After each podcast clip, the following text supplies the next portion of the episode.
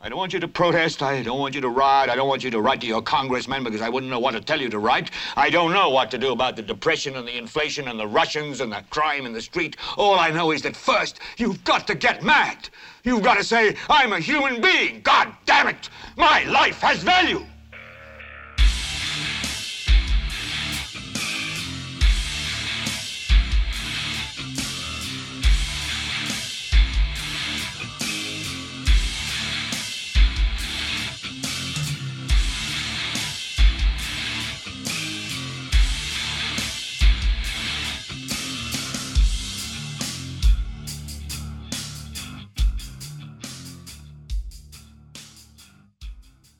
¿Qué tal gente? Yo soy Carlos Rodríguez. Está conmigo de vuelta Diana Rodríguez. Esto es eh, Helvete para Leviatán Podcast. ¿Qué me dice, Madre? ¿Cómo está? Buenas noches, buenas noches. De vuelta. Este, la semana pasada me tocó la semana, me tocado hacerlo una o dos veces solo. Dos. Dos veces, dos veces. Sí, desde que empezamos dos veces. Dos veces, ok, sí. Entonces, pero ya está de vuelta, Mae. Eh, de ahí, Mae, la- o sea, los que nos escuchan saben del por qué no ha estado, la saga que ha pasado y, de ahí, tristemente se, se nos fue el mob. Sí, después Eh. de dos semanas de lucha, de batalla. Es- o sea, es fuertísimo esas varas. Yo me acuerdo, y nos acordamos de cuando perdimos a, a Jacobo, nuestro perro, nuestro perro del cole, Ujú. que marcó 13 tanto. años creo que tenía. Sí, mae. O sea, para, para perro y de esa raza, Golden vivió lo que tenía que vivir, digamos. Sí, sí, sí. y sí. fue muy fuerte, mae. O sea, fue muy fuerte la pérdida de ese mae. Sí. Yo, o sea, bueno, como lo comentábamos, creo que el, todo el tema de la pandemia y el haber estado como 24 horas todos los días eh, a la par del gato todo el tiempo y el gato a la par mía fue como demasiado, di, fue demasiado apego, o sea, él era como di, el compañero de pandemia, digamos. Entonces, sí ha sido como bastante difícil como ver en cada uno de los rincones de la casa vacío, o sea, los rincones donde él solía estar siempre, vacíos. Entonces, di, es una vara como muy fuerte. Pero más allá de eso, mae, o sea, como que a mí lo que más me ha hecho como, no sé, me ha volcado, digamos, es que el- los humanos todavía no, no podemos procesar la muerte bien. O sea, es algo natural, es algo que sabemos que va a pasar, que nos va a pasar a todos, pero simplemente no hay manera como de, de simplemente llevarlo bien y ya, como de aceptarlo y ya. No sé, es, eh, y, y- y siento que ahí hay como a la gente que tiene como todas estas creencias, que digamos que es creyente, eh, tal vez se le haga un poco más llevadera la muerte porque tienen como esta esperanza de que hay algo más allá y de que se van a encontrar con sus seres queridos en algún momento otra vez. Pero cuando uno es ateo, es sumamente difícil. La, la, la religión les trae en parte de esa respuesta, mae. Sí, sí, sí. Entonces, cuando uno no cree en esas cosas, pucha, qué duro que es. Y, y yo hasta, o sea, como uno hasta para calmarse hace, no, no, no, pero tal vez sí hay algo más allá y tal vez sí, sí, eh, somos energía, tal vez en algún momento nuestras energías van, se van a juntar. O sea, qué sé yo, uno empieza a pensar cosas como para darse consuelo, porque el simplemente imaginarse que ya esto es el fin y, y- ya, y eso fue, es demasiado duro. O sea, Sí, pero no tiene nada, no yo no le veo absolutamente nada malo ni irracional el buscar, el buscar consuelo en la posibilidad de una existencia no material en, en otro, no sé, plano o, o dimensión. O sea, no tiene nada de malo mientras usted no... Sí, no, se fanatiquee ahí. Exacto, y no, y, y no, y no despiche su interpretación racional del mundo. Sí, sí. Pues, está bien, o sea, además, no sabemos, ¿entiendes? Es- Ujú, Es, es sí, un- sí. es una incertidumbre gigantesca, que no hay problema. Eh, yo no tengo, el problema con la religión no es que brinda esas respuestas, está bien, sirve, es un consuelo, ma, es algo bonito. El problema es cuando eso se transforma en, y por ende, usted es mujer y usted tiene que estar supeditada. Y uno, ok, más. sí, sí, como porque en los textos bíblicos escritos hace más de dos mil años dice que hay que apedrear a las mujeres infieles. o sea, como que ya uno hace y rasta, o sea, es que hablar de un texto de hace más de dos mil años está heavy, ¿verdad? O sea, no creo que eso sea lo correcto. Pero sí, sí, o sea, como que esas son cosas que a uno le hacen repensar muchas de, de tal vez algunas de las creencias que uno ha sido cabezón o que uno ha tratado como de ser muy blanco o negro en ciertas cosas. Entonces, esas situaciones lo hacen a uno como cuestionarse, bueno, hey, o sea, y tal vez sí es bueno que uno crea en, en otros en cosas después de la muerte, o sea, en lo que hay después de la muerte. Y nadie sabe lo que hay, ¿verdad? Pero... Por eso no tiene, es que no tiene nada malo, ma, que usted crea, no sé, a mí, me llama mucho la atención la creencia de la cienciología, que cuando mueren les dan su propio planeta y se vuelven su propio dios de esa, o sea, ma, es interesante y, y, es lindo, ¿me entiende? No tiene nada de malo. El problema es, vuelvo a lo mismo, el problema es cuando los maes separan familias, raptan a la gente, no la dejan comunicarse con los demás, roban plata y hace, wow, man. Sí, sí, cuando se convierten ya como en una secta ahí que, que, le privan de derechos a la gente y todo, o sea, como que ya ahí uno hace, bueno, yo creo que hay que ponerle un límite a esto, ¿verdad? Sí, no, vea, Mae, y por eso yo le digo, vea, uno ya entrando con la edad, yo creo que esto, es algo que yo no sé si usted heredó, pero yo heredé de mi mamá. Cuando uno está este entradito en años. sí, es es este miedo, es un miedo a la muerte por la incertidumbre, eh, que va de la mano con un, con un miedo a, la vejez. Eh, entonces uno empieza como a buscarle, tal vez no respuestas porque es inevitable, pero consuelo en ciertas varas. Por eso yo, yo estoy completamente abierta a la posibilidad de entre más viejito me vaya haciendo más, me voy arrimando la iglesia. Más al Señor. Sí, más cerquita, sí, que Dios me lo bendiga y voy para allá. o sea. Bendiciones, bendiciones, hermano. Sí, sí, porque necesito un consuelo, porque tengo miedo, o sea, le tengo miedo a la muerte, yo no me quiero morir. O sea, yo creo que en general ese es un miedo que todos tenemos. El miedo a nosotros morir y el miedo a que la gente que queremos muera. O sea, esas cosas de todos los seres humanos tenemos que vivir con eso. Y vuelvo a mi punto original, o sea, los, los seres humanos no, nunca creo que vamos a estar preparados para eso, o sea, para que un ser querido se muera y procesar la idea de que ya no está físicamente, de que ya no lo podemos abrazar, de que ya no podemos sentir, digamos, su olor, o sea, cosas tan, es que cosas tan básicas, digamos, el gato tenía cierto olor, o sea, que era el, el olor de nube, y ya yo no lo tengo, o sea, ya él no está, ya yo no lo puedo agarrar y no lo puedo eh, acariciar y ya no lo puedo leer y ya no puedo eh, sentir su ronroneo y esas cosas son como, es súper fuerte y es un animal, o sea, estamos hablando de un animal que igual yo siento que tenemos unas conexiones súper fuertes con los animales que la gente que no la tiene lo siento, pero chao. ¿eh? o sea, yo siento que de verdad con los animales tenemos una conexión mucho, a veces mucho más profunda que con otros seres humanos.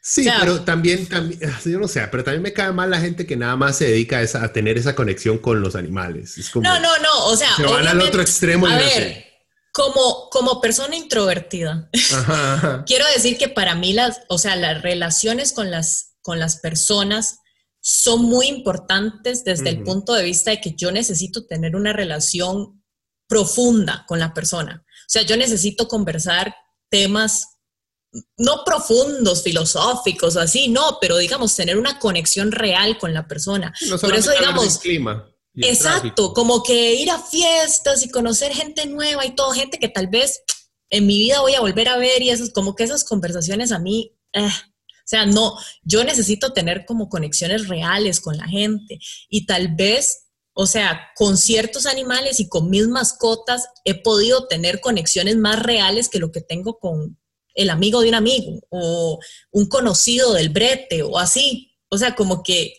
no sé, no, puede ser que esté sonando como muy no, no, no, no, está bien. drástica, pero... Pero es también en la misma vara, o sea, uno, uno se apega a cosas, como yo me acuerdo cuando tuve que, cuando cambié el carro, Recuerden que mi tata nos regaló el, Ah, sí. el, tercencillo blanco. Ma, yo tuve que ir a... Compré carro nuevo, que fue también un Ujú. paso en, en- en ser un adulto fuertísimo. Ujú, ma. ujú. O sea, llenar un montón de papeles que no entendía qué putas decían. Sí, el sí, día- comprometerse a pagar algo por muchos ma, años. Exacto, ma. Y el día que fui a dejar el carro, ¿acuerdas? El carro tenía nombre y todo. Ujú, ujú. Y yo me acuerdo, y, y mi esposa pasaba diciéndome, Mae, es un objeto. Es hora de cambiar el objeto porque necesitamos un objeto con más seguridad por si hay un accidente, Sí. cuide mejor al chiquito y todo. Y yo, no, ok, ok, está bien. Ujú, ujú, ujú. Y yo lo estaba tratando de racionalizar. Y el día Ujú. que fuimos a recoger el carro nuevo, había que entregar el viejo porque era parte del pago. Y yo tenía las llaves de mi carro viejo, mae. Y se me acerca la mae de, de la agencia y me dice, eh, ¿dónde están las llaves de él? Lo personalizó, lo convirtió en, en- en un sujeto a mi carro. ¿me Sí, sí, sí, Mae. sí, sí. Ma, casi me pongo a llorar ahí mismo, ma. O sea, casi me pongo a llorar dándole las llaves a la ma y viéndola montarse en mi carro llevándoselo, ma. Viera... Es que también está cargado de recuerdos, de anécdotas, de, Exacto. de pero si eso historia, pasa- digamos. Y eso le pasa a todo el mundo con objetos. Si eso pasa con objetos, imagínese con un animal que Sí. le da a uno cariño de vuelta, a su manera. No, y, ¿verdad? y que también es un cariño incondicional, porque digamos, o sea, yo puedo haber dicho muchas cosas estúpidas en mi vida, puedo haber tuiteado muchas cosas estúpidas en mi vida que mi gato no me va a cancelar, no va a hacer, ah, ah, you're canceled. o sea, te voy a cancelar, amiga, porque eso fue sumamente inapropiado. En 1998 dijiste, o sea, como que el gato era simplemente incondicional a todo. O sea, yo me levantaba hecha leña y me veía terrible y el gato igual me ronroneaba y, se acostaba a la par mía y ya. O sea, son cosas que van más allá, digamos, de la conexión con cualquier otro ser humano. O sea, no sé, es, es, es una, es una conexión diferente la que tenemos con los animales, ¿verdad? Sí, o sea, eh, no sé, para decirle a la gente, yo creo que vivimos también en una sociedad en la cual a nadie le da vergüenza llorar por su gato. Porque cómo se ha, cómo se ha generalizado el, el montón de doñas este, que tratan de que eh, llegue el día de la madre. Ay, yo también soy madre, tengo cuatro gatos. No, mae, no. Eh, no es lo mismo. ya, pero lo que estoy diciendo es, Debería haber un día de la Cat Lady. Sí, esta- estamos, en- vivimos en una época en el tiempo en el cual es aceptable por reconocer nuestros sentimientos hacia los animales, está bien, man. No hay Sí, problema. sí, pero hay gente que todavía como que dice, ay, pero es un animal, ¿por qué está llorando tanto? Ah, ¿Por porque qué se deprime ridícula, tanto? Vaya y salga ridícula. y adopte otro, ahí hay un montón. De hecho, uh, literal, un compañero del trabajo me dijo, hey, pero aquí afuera hay un montón de zaguates, si quieres se lleva unos. Y yo, Hay gente así, hay gente así. Hay gente así, que no se puede esperar mucho de conexiones sentimentales que tengan ante nada. Así que, entonces ahí es donde digo, digamos, yo tenía una conexión profunda con mi gato, con usted tengo cero, digamos, cero conexión. sí, que- y, y esa persona, y eso es otra vara, esa persona se muere y uno hace, ah, man, qué Exacto, yo explayada". hago, ah, ya, de ahí sí, se murió. y ya, Y, y ya, lo superes. y al día siguiente yo estoy bien. Ajá. En cambio, no- no, sí, o sea, hay que, hay que aceptarlo. Los animales, lamenta- la- no lamentablemente, los animales se han convertido en algo muy importante y más durante esta pandemia, madre. Sí, sí. De eso no hay duda. Así que, de ahí, el MAE ya está junto al resto de mascotas. Rodríguez, Barrantes, Saglul, todas metidas en el mismo Pet Cemetery, MAE. Que el día, el día de la resurrección van a salir todos zombie walking. Este, pero no, di- dime, Fuerza, Sí, mae. Aquí también, aquí lo- también lo extrañamos. Yo lo conocí y todo, mae. El mae sí. bien. Y Sí, No, pues, Era un ah. gordito simpático. sí. Ah, no, no hemos, bueno, supongo que la gente que ya le dio clic al, al- al episodio va a ver que vamos a hablar hoy de la música de los 90 del col. Ujú, ujú, ujú. Este, pero antesito, después de dar nuestra eulogía sobre el gato, nuestra, nuestra esquirla Sí. sobre el gato, eh, nada más quería hacer dos comentarios antes de entrar a la vara. Vea, Mae, acaba de salir la nueva película de Borat. Borat 2. Ajá. Ok, si usted no sabe qué es Borat, Yo sé que es Borat. usted, si usted no sabe qué es Borat, usted es muy joven. y está bien. Dos, dos, dos varas, vea. Traté, dije, madre, tengo que verme la, la segunda porque me vi la primera y me acuerdo cómo me cagaba de la risa en ciertas varas. Ay, sí, pero era también una congoja eterna, o sea. Eso es lo que le iba a decir. Traté de volver a ver la primera de Borat. Bueno, no pude terminarla. Es. es eh, Borat 1 es un producto de sus tiempos, ¿verdad? Ajá, ajá, Durante la invasión de Estados Unidos a Irak, George Bush. Entonces, es un producto de sus tiempos políticos que tiene un humor político que en el momento no encontraba graciosísimo. Ajá y también muy adolescente, o sea, no adolescente, que principios de la U, ¿entiendes? Entonces era, un chingue todo.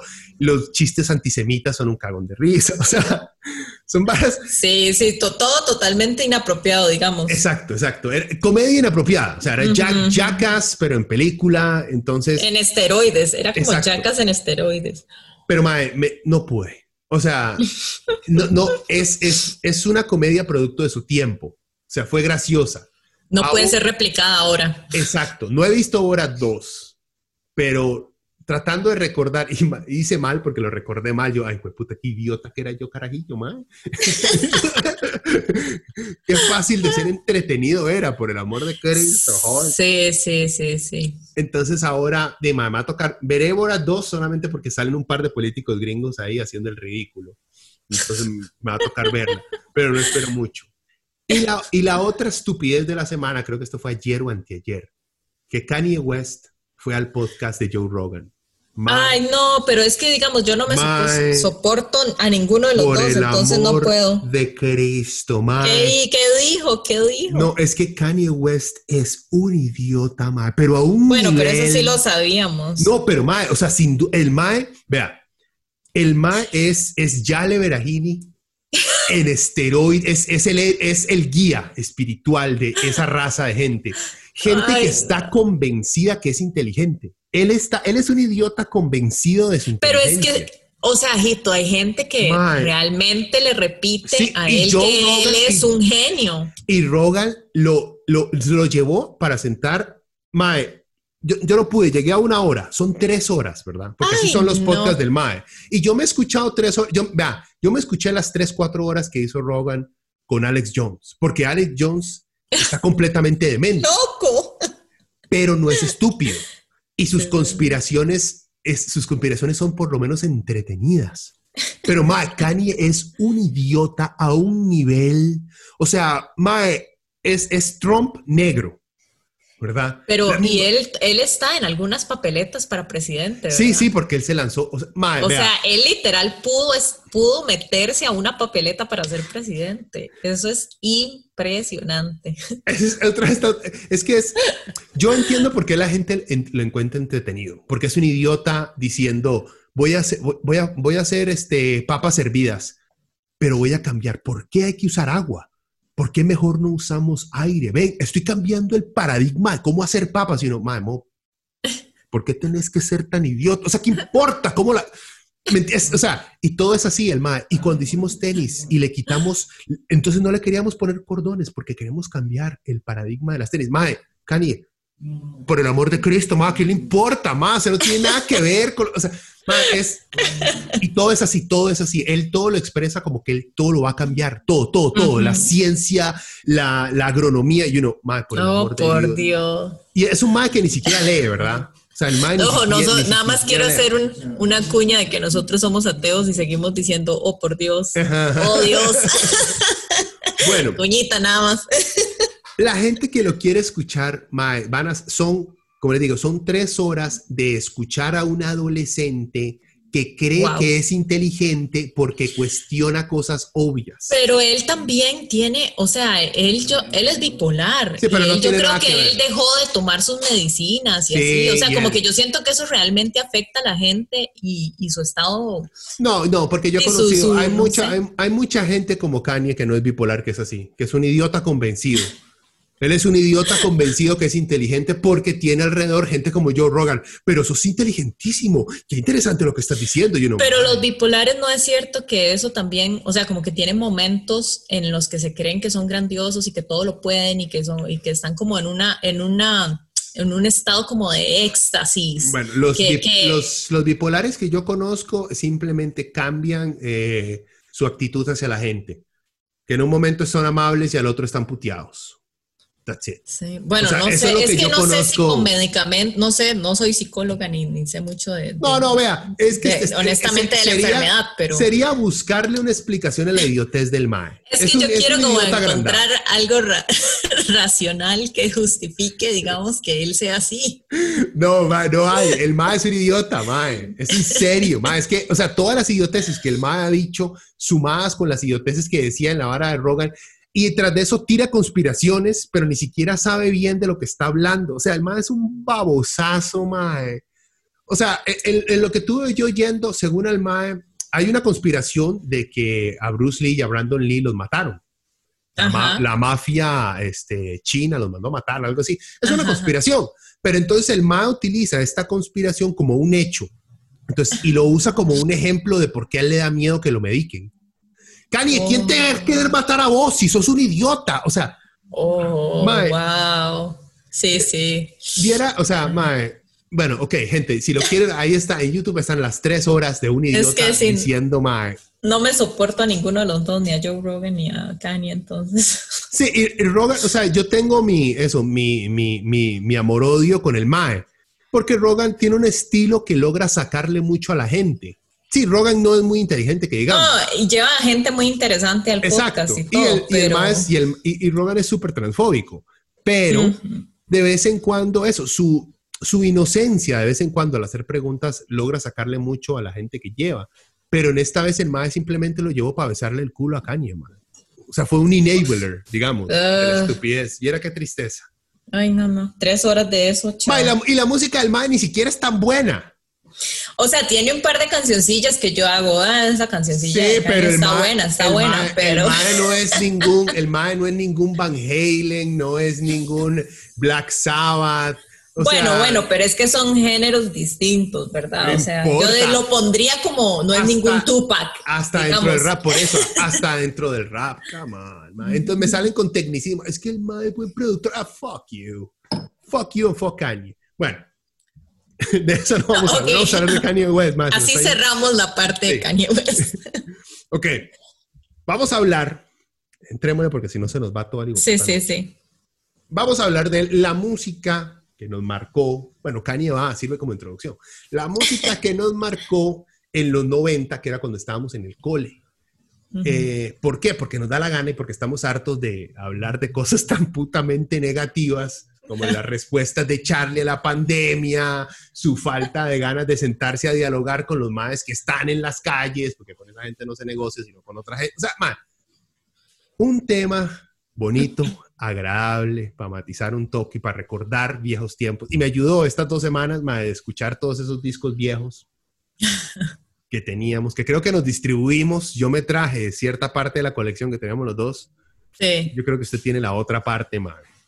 Entonces, yo hice mi listica de Ujú, ujú. los discos en sí que me marcaron Ujú, ujú. más de esa Ujú. época. Y de esa época, estamos hablando del 92 hasta el 98, 99, que es, digamos, el tiempo que estuve en el cole. No, no repetí, nada más que estoy ampliándolo por un año más en ambos lados. Va, Estoy idiota, que repetí como tres años. este, como para ampliarlo, como para hacer más de los 90. Este, y supongo que usted hizo lo mismo, ¿verdad? Tiene su listica, usted. Sí, sí, yo tengo aquí mi listica de, de cositas del cole y, y el primer año de la U. Ok, ok. Entonces, vea, eh, no hay mucha introducción que hacer, eh, más que simplemente decirle un análisis que yo he hecho, que me pongo a pensar demasiado sobre los gustos musicales míos y de la gente, que es una estúpida obsesión que tengo. Y es, llegué a una conclusión, cuando uno está, por ejemplo, en la escuela, los gustos musicales de uno están, se ven marcados por la familia próxima, los tatas, Ujú. las mamás, los, los que tuvieron, los que crecieron cerca primos y todo eso son muy influenciados por, Ujú. por eso, y por la radio, al menos en nuestra época, Sí. lo que se escucha. Pero igual, uno carajillo en esa época, por lo menos yo estaba más interesado en jugar básquet, jugar Nintendo, jugar fútbol y Ujú. salir a andar en bici con los compas. ¿ya? Y tal vez el, el último año de escuela, uno ya descubrió, mira, me gustan las doñas, mae. ¿Y ahora qué hago? ¿Qué es esta mara? Sí, sí, la escuela es como, eh, musicalmente no, bueno, no sé, tal vez sí hay niños como que están súper interesados en la música en la escuela, pero Sí, sí. no fue el caso de nosotros dos. No, no. Y no es el caso de la mayoría, de que existen, de que existen sus fenómenos, sus nerds musicales desde la Sí, eso existe, pero no es la norma. Eh, pero cuando uno entra al cole, como que la música empieza a cobrar mayor importancia en la vida de uno, por lo menos, digamos, en la era de los 90. Yo supongo que es igual, hay cosas que nunca cambian con el tiempo. Si ustedes ven la mayoría de gustos musicales de la gente hoy en día, ya los roquillos como nosotros, fueron marcados por esa etapa colegial y universitaria. Después de eso, como que se, se estancaron en sus gustos y antes de eso no recordaban porque era de Sinfonola que escuchaba la mamá, entonces como que eso no lo, no jaló. Es que también es, o sea, la, la época del cole y la época, digamos, del el primer año de la U y así, y son épocas que lo marcan a uno porque uno está como en esa transición de, de adolescente a, digamos que, joven adulto. Entonces, es una transición fuerte porque le caen a usted responsabilidades más grandes encima, usted empieza a entender un poco más cómo funciona el mundo, y obviamente en el cole empieza a tener como sus primeros este, corazones rotos y sus primeras ahí depresiones juveniles y sus problemas y sus dramas eh, de adolescencia y entonces como que la música está muy relacionada con, con, esos sentimientos, o sea, uno escucha música ya sea así como para torturarse más o, o tal vez para empoderarse o así, entonces también siento que por eso recordamos más y esa es la música que llevamos siempre así como con nosotros y que, a la que le somos más fieles porque fueron como nuestros compañeros durante esas épocas de crisis y drama y no sé, y descubrimientos y... sí, no, ma, y, y, también como que cuando uno entra al cole, uno empieza a buscar una identidad. Entonces, la, música se convierte en una extensión que determina quién soy. En su personalidad. Exacto, o sea, aquel ma escucha tal vara, ah, ma, aquel loser o qué. Sí, sí, total. En nuestra época era la división entera de que el ma que escuchaba reggae de esa época, ay, puta raga. El raga, el, raga, sí. Que el ma solamente escucha reggaetón y que el baile, el ma.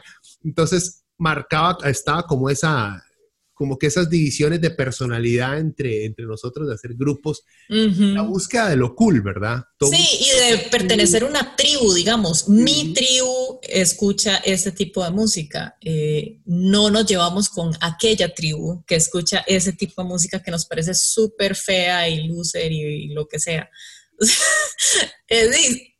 o sea, adolescentes. Sí, sí, sí, por eso, las divisiones de adolescentes. Pero bueno, eh, bueno, entonces, esa digamos que es la introducción. Y justo después de hablar de qué es cool, empiezo yo con mi primer disco. Después, voy, después usted tira uno suyo. Que no es para nada cool. Obvio que no. bueno, no, yo digo que el mío es cool porque es retro. No, pero vea, mi primer disco, el primer disco, esto no es en un orden cronológico porque traté de pensar cuál fue el primero que de verdad y no llegué a una conclusión en específico. Pero los que me acuerdo de primeros, el primer disco que me acuerdo que, no, es que no me acuerdo si lo compramos o si simplemente alguien lo prestó y ahí lo tenía. A ver. Fue hace tanto. Pero fue Maná, ¿Dónde jugarán los niños? Que fue un disco lanzado en el 92. Pero sí, sí, pero no o sea, creo que mi primer disco, el mío, fue Ace of Base. Oh, me acordé de ese disco, sí, yo me acuerdo que usted lo tenía. O sea, ese fue mi primer disco. Eh, de hecho, era en la época en que había, acababan de estar como los, los CDs, o sea, como que, bueno, no acababan, pero tal vez tenían como dos años de haber salido los CDs, que eran algo nuevo. Entonces, mi primer CD fue Ace of Base. Mi primer cassette fue Alanis Morissette. Exacto. sí, yo me acuerdo de los cassettes también. Por eso es que estábamos, nosotros estábamos en esa época de la transición de cassette, de, de, LP cassette a CD. Sí, era, lo nuevo. CD era, esta es la tecnología, estaban así, suena pichuda, qué chido. pero eran más caros también, ¿verdad? Sí, sí, sí. Había que tener un reproductor de CDs. En esa época todavía no todo el mundo tenía un equipo de sonido con CD player. Ya. O sea, yo me acuerdo de Maná o sea, por eso yo le digo, no, mana, yo sé que ahí estaba, yo sé que escuché. Pero ni siquiera me acuerdo si lo compramos ya aquí en Costa Rica o si lo compramos en Colombia, no me acuerdo. No me acuerdo, o sea, yo me acuerdo de escuchar ese disco de Maná en Colombia. me acuerdo que me encantaba escuchar todas las piezas, eran, para mí eran buenísimas. claro, no, era bueno. O sea, realmente si uno escucha ese Sí, sí, sí. Ahora quitando, quitando, digamos, las vergüenzas, cosa que no hubiera reconocido. Ahogado en un bar. quitándole, quitándole, digamos, los, los nervios, no los nervios, la ridiculez de cómo voy a quedar, que tenían los 20, man, cómo la gente se va a dar cuenta que me gustaba, man, no, man, este, ya lo puedo aceptar. Más es un buen disco. Es pop rock, pero es un buen disco más. Sí, claro. Todas las piezas son buenísimas, son lo, que, tienen que ser. Ese sí, y son diferentes. O sea, son diferentes. Uno distingue eh, vivir sin aire de oye mi amor. O sea, de los pies a la cabeza. Sí, sí, sí. No, y tiene, o sea, y ahora yo me acuerdo, en esa época lo escuchaba y nunca pensaba en las letras, digamos, a menos que la letra fuera muy obvia, así de oye mi amor y pendejadas aquí. Ajá, Así, ¿verdad? Y el, me acuerdo de en la canción es En Cómo Te Deseo, que el coro dice. Te este, deseo. Ajá. ajá. Exacto. Entonces el coro dice yo te quiero, oh yeah. Ajá, ajá, Pero nosotros lo cantábamos yo te quiero coger, porque es. Obvio coger, o sea, Obvio. esa parte sonaba coger. Entonces era parte del coro y era al ser super edgy, teenagers edgy. Sí, uy, qué mal hablado. Ajá, ajá.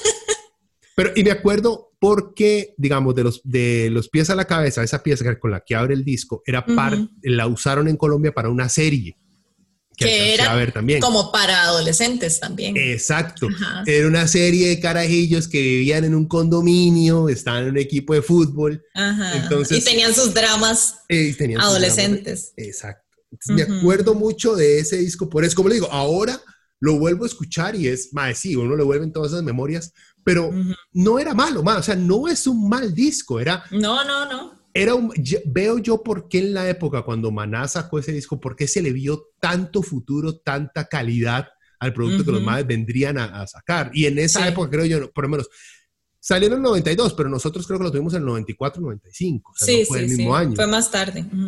Pero sí siento, y, y, de ahí salieron también, o sea, este disco marcó mucho lo que el mainstream creía que debía ser el rock en español también ya marcó, como que se convirtió en, en un ejemplo de esto es lo que escucha la gente que le gusta el rock en español. Es que también siento que era, estábamos mucho más influenciados por el rock de México, el que salía de México, que el que salía, digamos, de Argentina. O sea, en esa época estaba fuertísimo también Soda Stereo, pero a nosotros, al menos aquí en Costa Rica, nos llegó más manada. Siento yo que o sea, se oía más maná en la radio que Soda Stereo. Pienso yo, no sé. Sí, no, y esa es otra vara. Yo, yo, no, yo en Colombia no estuve el suficiente tiempo, yo estoy que tres, cuatro meses. No logré captar, digamos, la idiosincrasia del adolescente colombiano en ese tiempo. Pero aquí en Costa Rica, sí, aquí en Costa Rica, Soda Stereo era para los más que estaban convencidos que sabían más de música. Ya era para, para más, más, un toque más interesados en la música. Para conocedores. Exacto. Y Maná era más para los casuales. Sí, sí, sí. Ajá, Bueno, pero. Sí, en Colombia, pero en Colombia, em, porque yo sí estuve dos años, em, ahí sí, ahí fue donde empecé a oír a Terciopelados. O sea, ahí fue donde compré El Dorado y después La Pipa de la Paz. Y, yo escuché, digamos, o sea, yo creo que aquí lo que más pegó fue Florecita Roquera. Sí. Pero en Colombia la canción que sonaba todo el tiempo era Bolero Falaz. Entonces también como que uno identifica esas... esas Pero Bolero Falaz no era de su... De, Bolero Falaz el mismo, disco. Es era, era, el Dorado. Es, es, el mismo, es del Dorado.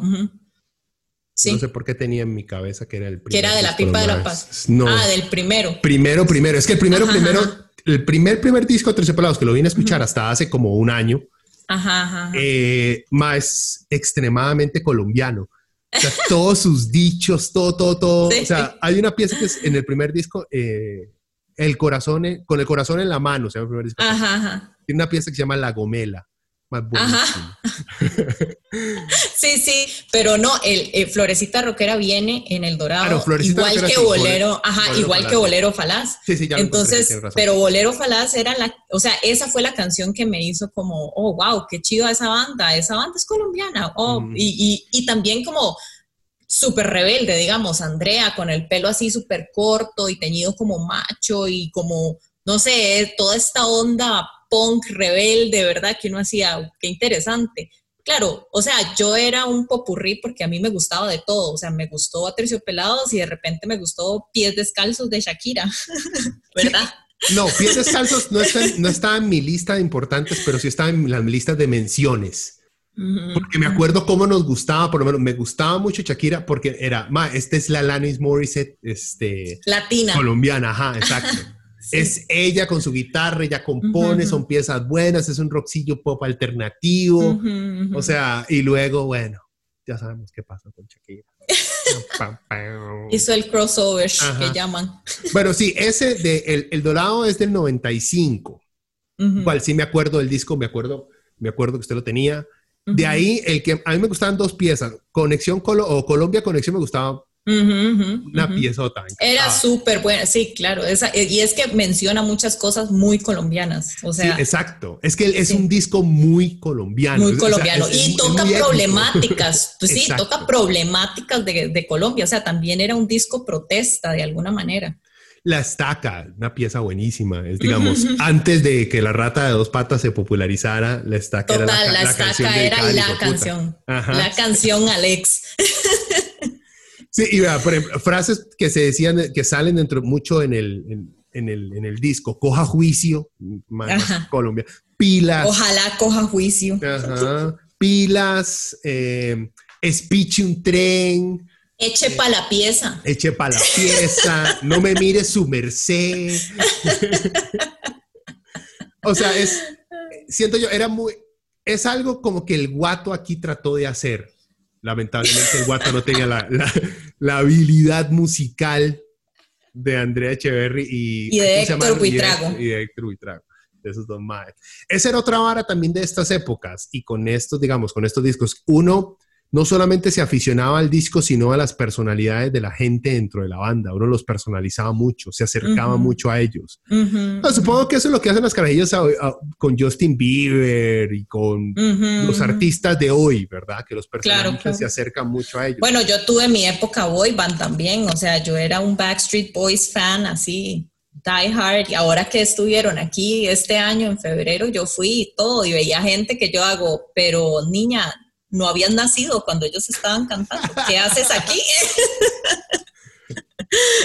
Sí, ve, es, esa, digamos, la etapa de boy band suya fue, digamos, la separación, porque nosotros llegábamos gustos musicales similares o iguales.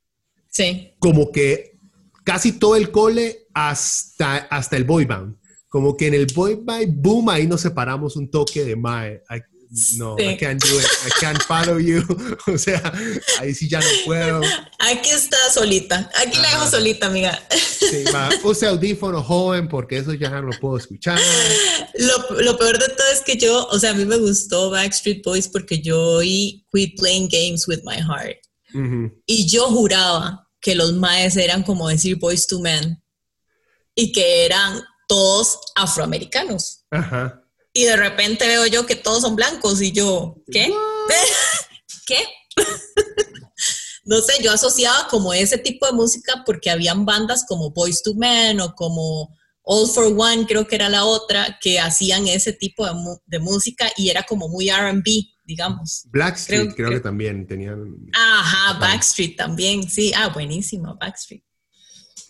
Sí, eh, bueno, sí, ahí sí fue que nos separamos, pero vea, Blackstreet era que se llamaba. sí, yo me acuerdo. E, ese disco lo compramos y solamente nos gustaron como dos piezas. Dos, dos canciones hicimos. Eh, Qué decepción. Sí, porque es que el resto era súper RB negro. Sí, era, era demasiado voice to man. Ajá, entonces era como, ah, man, can't do it. Los otros eran como más, tenían más elementos de rockcillo popular como para. No diggity. Ajá.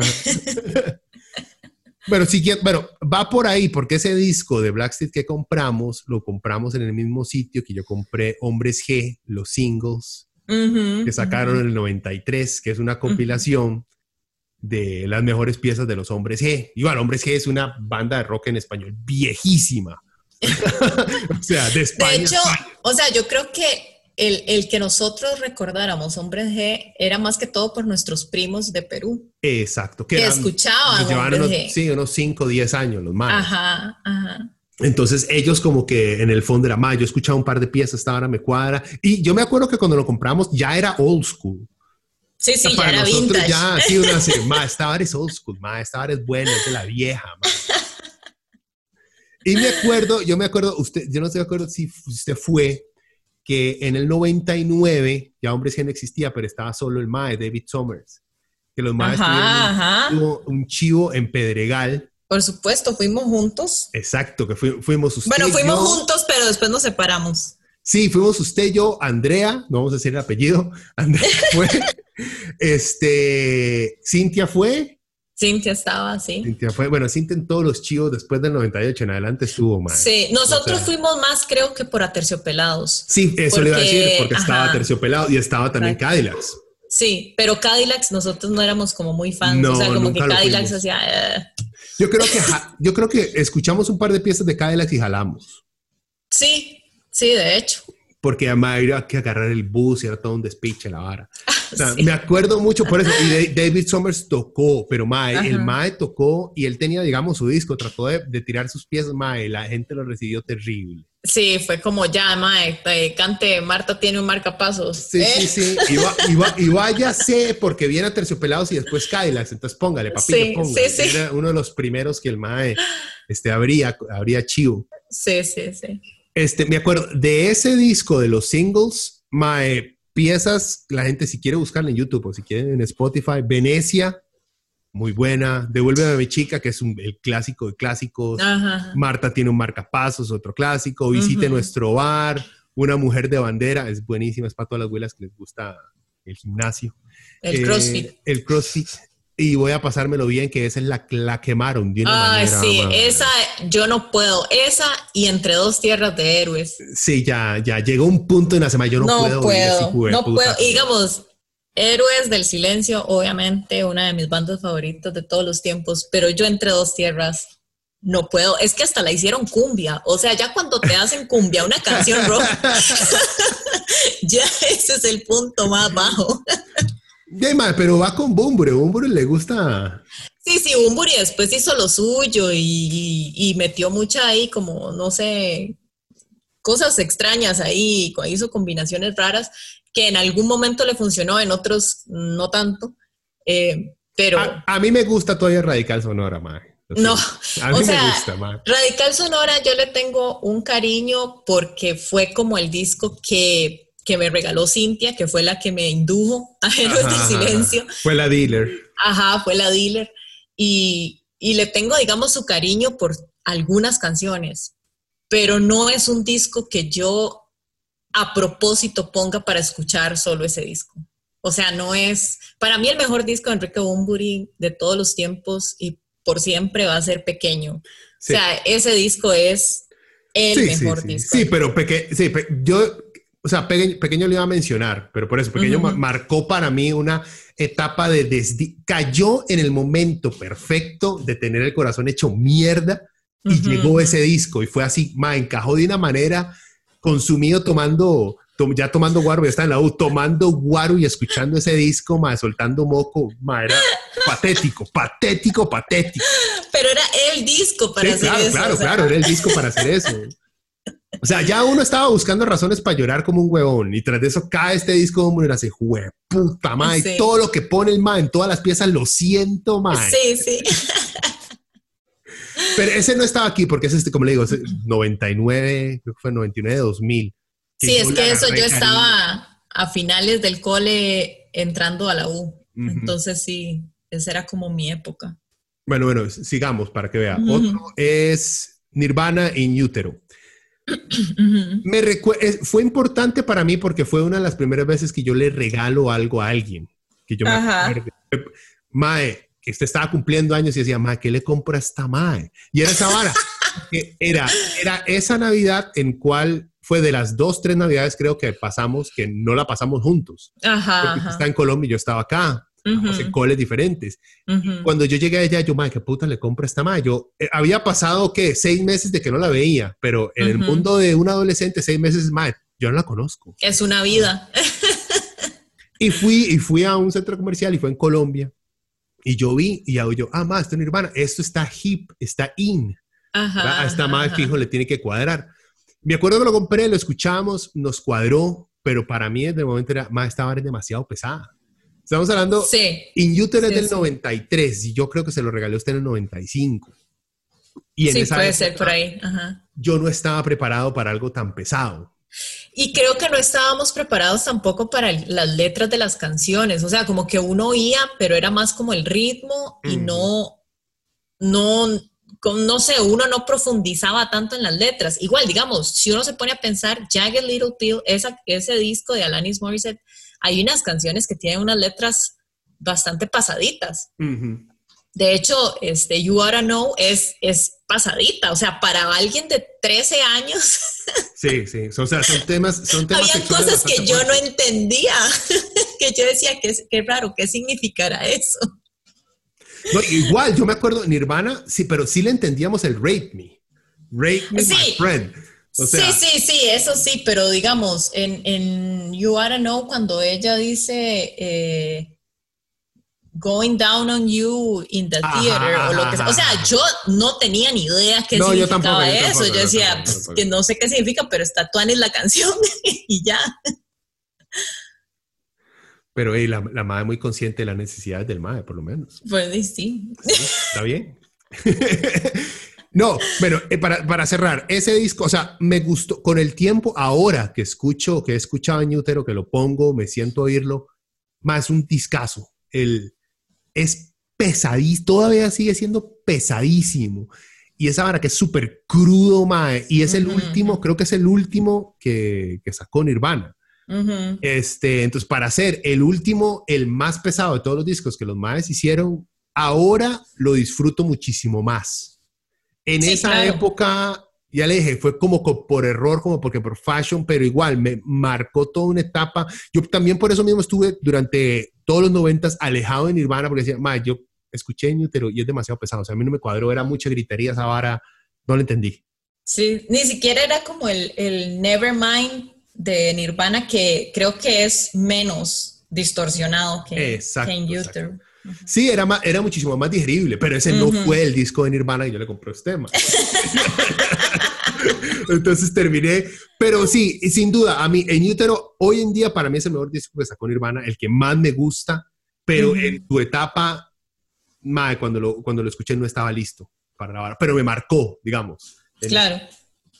Eh, usted habló de, Alanis Morissette, yo también lo tengo aquí y también uh Little Pill es el mismo, man. Y ahí nada más quiero hacer un, pie, es una nota al pie, eh, del concierto de Alanis Morissette aquí. Yo no sé qué recuerda usted, pero yo recuerdo una decepción.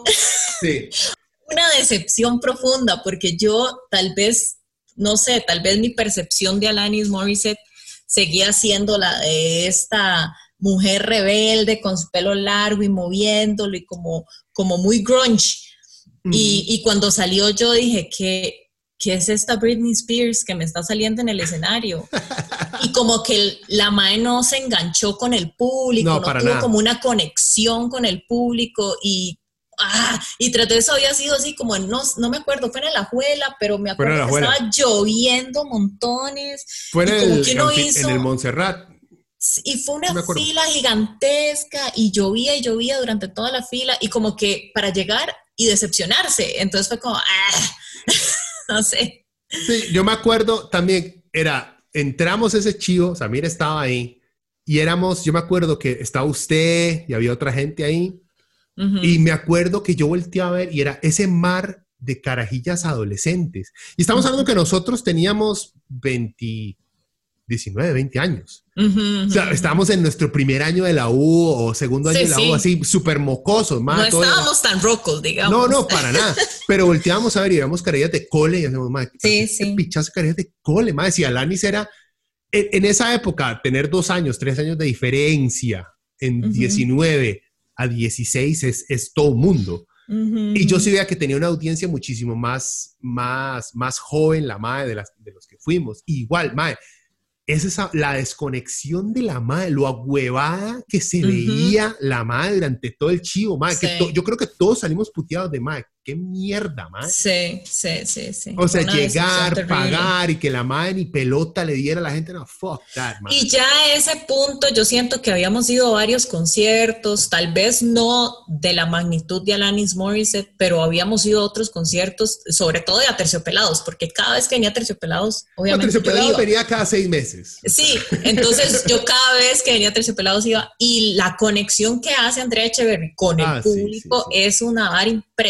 Uno puede estar lejísimos de la tarima, pero uno igual siente la conexión con ella. Entonces también era como, no sé, súper decepcionante porque uno dice, wow, Alanis Morissette, o sea, una artistaza de esa talla. No sé, era como emocionante pensar que uno la iba a ver y ver que sale con ese plato de babas, diría mi mamá. sí, esto yo me acuerdo de lo aburrido que estuvo ese chivo. O sea, es más, es tan aburrido que yo no lo apunté en mis notas. En mi, nota lo único que puse fue, o sea, hablando un poco de las piezas, head over feet, digamos. Ajá, ajá. Ese disco me acuerdo, me acuerdo mucho de esa pieza, porque esa pieza me la dedicó una abuela en el cole. Entonces, por eso no me olvido de eso. Sí, fue. Ah, le dedicaron también. Ay, Dios mío. Ay. Oh, qué vergüenza. Qué cosas. Sí. Sí, o sea, hay bueno, en los videos, ¿verdad? El You Wanna Know sí, este, Ironic. Ironic, buenísimo. Honey My Pocket. El primero que yo vi fue Honey My Pocket, de la madre caminando por la ciudad, como, en blanco y negro. Este, muy, muy bueno. Eh, pero sí, mano, no tengo apuntado para nada ese chivo. O sea, yo lo había borrado de mi disco por lo. bueno, yo se lo recordé. Por lo caca que fue. Este, bueno, ya usted, yo también tengo el dorado, igual que usted, entonces no, nada más de, ese, de eso. Otro que apunté aquí, tengo Andrés Calamaro, Alta Suciedad, del 94. Sí, eh, a, mí me gustaba también Fito Páez, pero Fito Páez era por, por un crush, un crush, del cole en, Colombia, que el mae me, hizo un cassette en la época en que se regalaban cassettes. No vamos a hablar de mixtapes, porque podemos hablar de cuál era nuestro favorito mixtape de todos los tiempos. El mío era un mixtape que creo que Cintia le había hecho a usted de héroes. Pues sí, después usted me lo pasó a mí. Y yo andaba con ese mixtape por todas partes, ma, y me lo pedí. Esa era la muestrita del dealer, como bueno, para ver si le gusta y vienen por más, ¿verdad? exacto. Pero no, no le entremos a mixtape porque ese es otro tema, ma. Habría que sentarse a hablar de cuál bueno, es mejor. pero digamos, Fito Páez me gustaba por, e, por eso, porque digamos, yo nunca le había prestado atención a Fito Páez y este mae me regaló un cassette con un montón de canciones de Fito Páez y yo, ah, mira, que, o sea, Estatuanis, me gustó hablando de músicos argentinos, ¿verdad? Sí, bueno, Calamaro me gustó porque lo escuchamos en la radio. Eh, sonó flaca. Y me gustó mucho y lo compramos en, el misma, en la misma tienda en Moravia, ahí en Nova Centro, donde compramos el de Hombres G y... Ah, no, el de Iso no, el de Hombres G... Compramos varios ahí más. Yo compré uno de soda que ahorita les voy a hablar en esa misma tienda. Bueno, ahí compré ese calamaro alto. ¿El Unplug de soda? Eh, no, el Unplug de soda me lo regaló. Me lo regaló una novia. Mm. En el, fue el primer regalo que me hizo una novia en toda, en toda mi vida. Fue, fue ese que, les voy a hablar. Es el Confort y Música para Volar. Pero bueno, este Calamaro, la Alta Suciedad, mae, lo escuché, lo compré por dos piezas. Pero el disco todo es bueno, a mí me gusta. Todo, todo el disco es genial. Y es la primera vez que yo escucho, porque hay una pieza en la cual hay como una parte leída, que la leo. Ah, ajá, me cago en la leche. Exacto. ¿Veis lo que tengo que hacer para que me tengáis respeto? Sí, sí, sí. es la Buenísima. Que más yo la escucho y la escucho otra vez más y me cago en la risa y es buenísima lo que el ma dice y la forma. silencio, tengo que escuchar esta parte. Es un discazo. Ahora y es, es, para mí no ha perdido nada de fuerza de lo que tuvo desde el día que lo compré hasta ahora, man. No, es muy bueno. Ese disco de Calamaro es excelente. Y es de, los, es de los discos que yo me acuerdo en la época que me hacía sentir conocedor del rock en español porque me gustaba Calamaro. Un conocedor. Exacto. Eh, ¿Cuál más? Ah, bueno, ya hablamos de Terciopelados, más rock en español. Bueno, cerremos usted que introdujo Soda Stereo confort música para volar. O sea, yo tuve, este, este significó más para mí, yo ya, yo ya escuchaba Soda, más que todo en radio y en casetcillos de mixtapes. Ajá. Pero este fue el primero, como le digo, fue el primer regalo que me hizo, que me hizo una abuela. Entonces significó mucho para mí. Y me gustó mucho el disco. Era más lento, era más suave porque era el unplug, era el en vivo.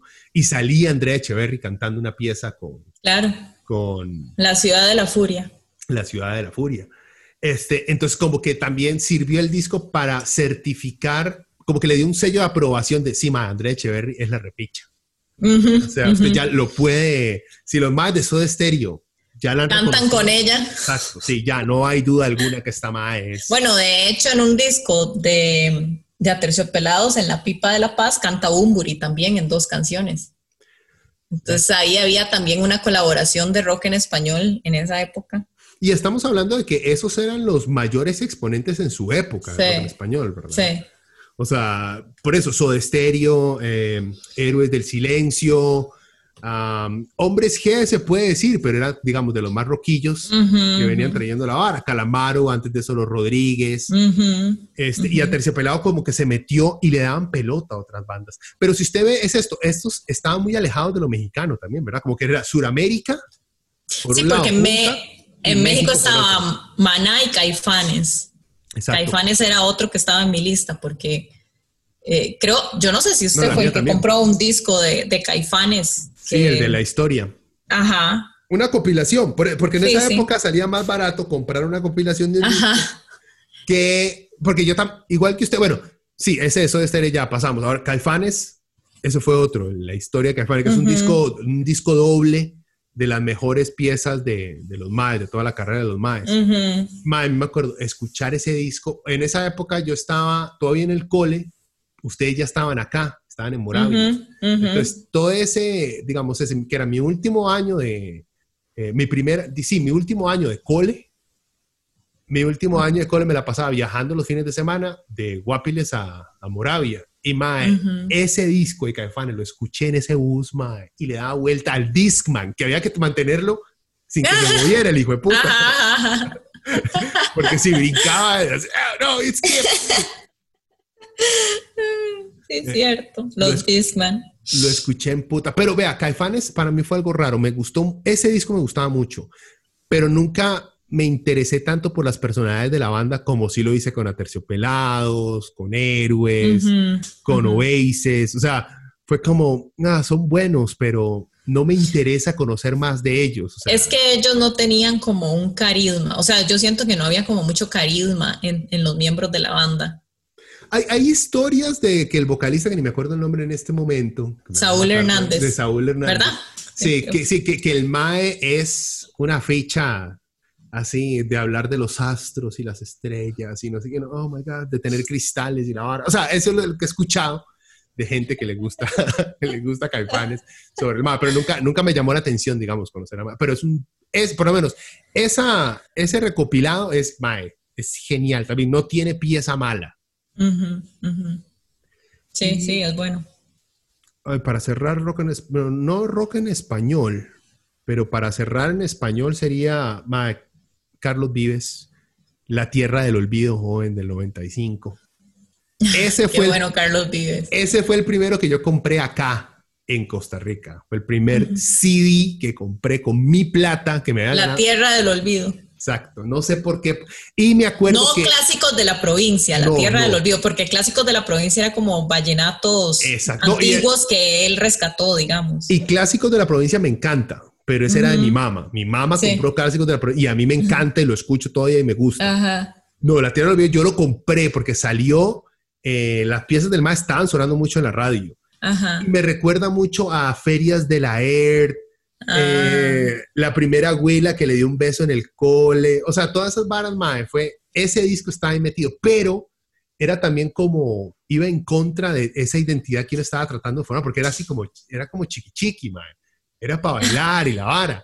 Sí, sí, ahí volvemos como a las tribus, ¿verdad? Como que a mí, mi tribu no acepta que yo oiga esto, entonces voy a tener que dejar de oír esto porque mi tribu no lo acepta.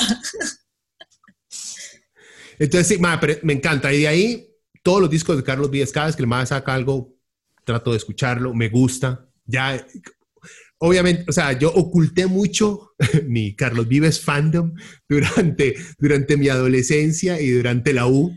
Por supuesto, yo durante la U oculté mi, mi Backstreet Boys fandom, pero ya, o sea, hace mucho que dejé de ocultarlo y sí, sí, sí, yo amo toda la música de los Backstreet Boys, ya me vale, o sea, yo la pongo, yo la pongo y la oigo y... Voy a salir del closet, joven. Sí, sí, yo ya salí del closet hace rato y hay, o sea, aquí hay algo como que sí le resalto tal vez a la juventud de hoy, como que siento que esas tribus no son tan fuertes como lo eran en nuestra época. Y creo que ahora no se o sea, los, no sé, los adolescentes no siento que se definan tantísimo por la música que oyen. O tal vez es como más ok, digamos, escuchar cualquier tipo de música.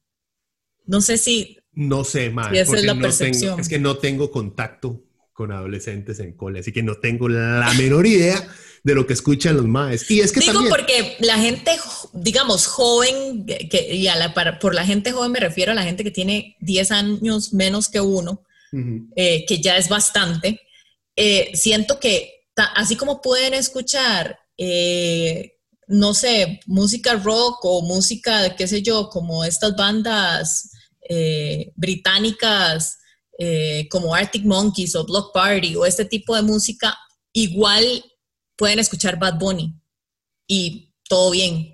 O sea, como que eso no, no, no es un impedimento, digamos. O sea, en las fiestas ponen Bad Bunny y, chivísima y bailan Bad Bunny y todo bien, pero de repente están escuchando, no sé, música eh, super indie que uno jamás ha escuchado en su vida. Entonces, como que siento que las líneas se están borrando en ese sentido. Y ojalá, mae.